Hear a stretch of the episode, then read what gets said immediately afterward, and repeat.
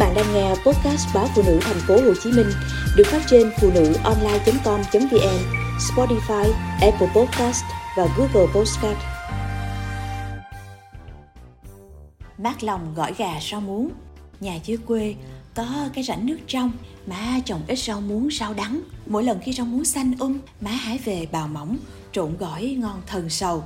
Rau muống má trồng là loại rau muống trắng, thân mập, không phải loại rải hạt mấy ngày là lên. Loại muống nước này chỉ cần mấy cành già đem cắm vào chỗ đất mềm, nước non mát mẻ là chúng tự lan ra.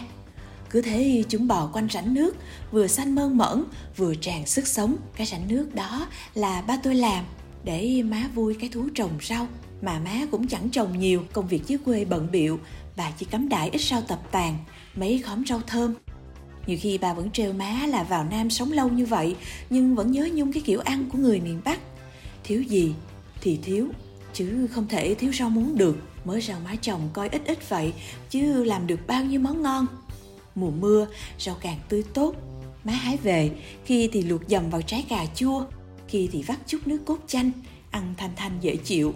Cũng có đợt có người quen ở Hà Nội gửi vào cho má ít trái xấu, má dầm vào nồi canh, nghe thơm lừng nhưng trong tất cả các món, cả nhà ghiền nhất là ăn gỏi rau muống thịt gà. Cái món gì đâu vừa ngon bổ lại vừa mát ruột vô cùng.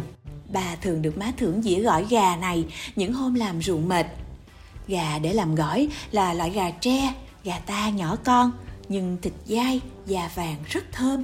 Còn rau muống, má sai hai đứa nhỏ đi hái về, nhặt sạch, bỏ hết lá, chỉ lấy phần cọng giòn, đem bào rồi ngâm nước cho xoắn tích cả lên. Mớ lá không dùng đến má cũng chẳng bỏ uổng. Đem cho bầy vịt chúng ăn hết một cách ngon lành. Hẳn cũng hài lòng lắm đây. Má làm món gỏi gà lần nào cũng rang đậu phộng thiệt thơm chà sát bỏ vỏ rồi giả nhẹ cho hơi dập. Hành củ thì phi cho vàng giòn nước dầu phi hành cũng thơm phải biết hai đứa trẻ trong nhà nhao nhao, đứa phụ má bào rau, đứa hì hụt vo gạo thả vào nước luộc gà, để chút có thêm tô cháo ăn ấm bụng. Nhìn vậy chứ làm gỏi gà cũng công phu lắm. Mất thời gian phải biết. Mà tốn công nhất là bào mới rau muống kia. Phải bào mỏng Cộng nào cũng phải xoăn tít thì má mới chịu. Có bữa tôi thắc mắc, Sao ở ngoài chợ người ta bán bún bò, bún riêu, Thấy rau muống bào sẵn cả túi to? Họ ngồi trẻ chắc cực lắm hả má? Má cười, Nói giờ người ta bào bằng máy nhiều lắm, Nhưng không thể nào so được bằng rau muống bào tay. Cộng rau, bào bằng mấy con dao hai lưỡi nhà quê. Coi vậy mà không bị mềm oặt, khi trộn gỏi vẫn rất giòn. Chứ còn bào qua máy, ăn thử thấy chán gì đâu. Cái đó chỉ làm nhanh cho đủ số lượng, chứ hương vị giảm hẳn mấy phần. Nhờ má dạy vậy, chúng tôi kiên trì bào thiệt nhiều rau muống.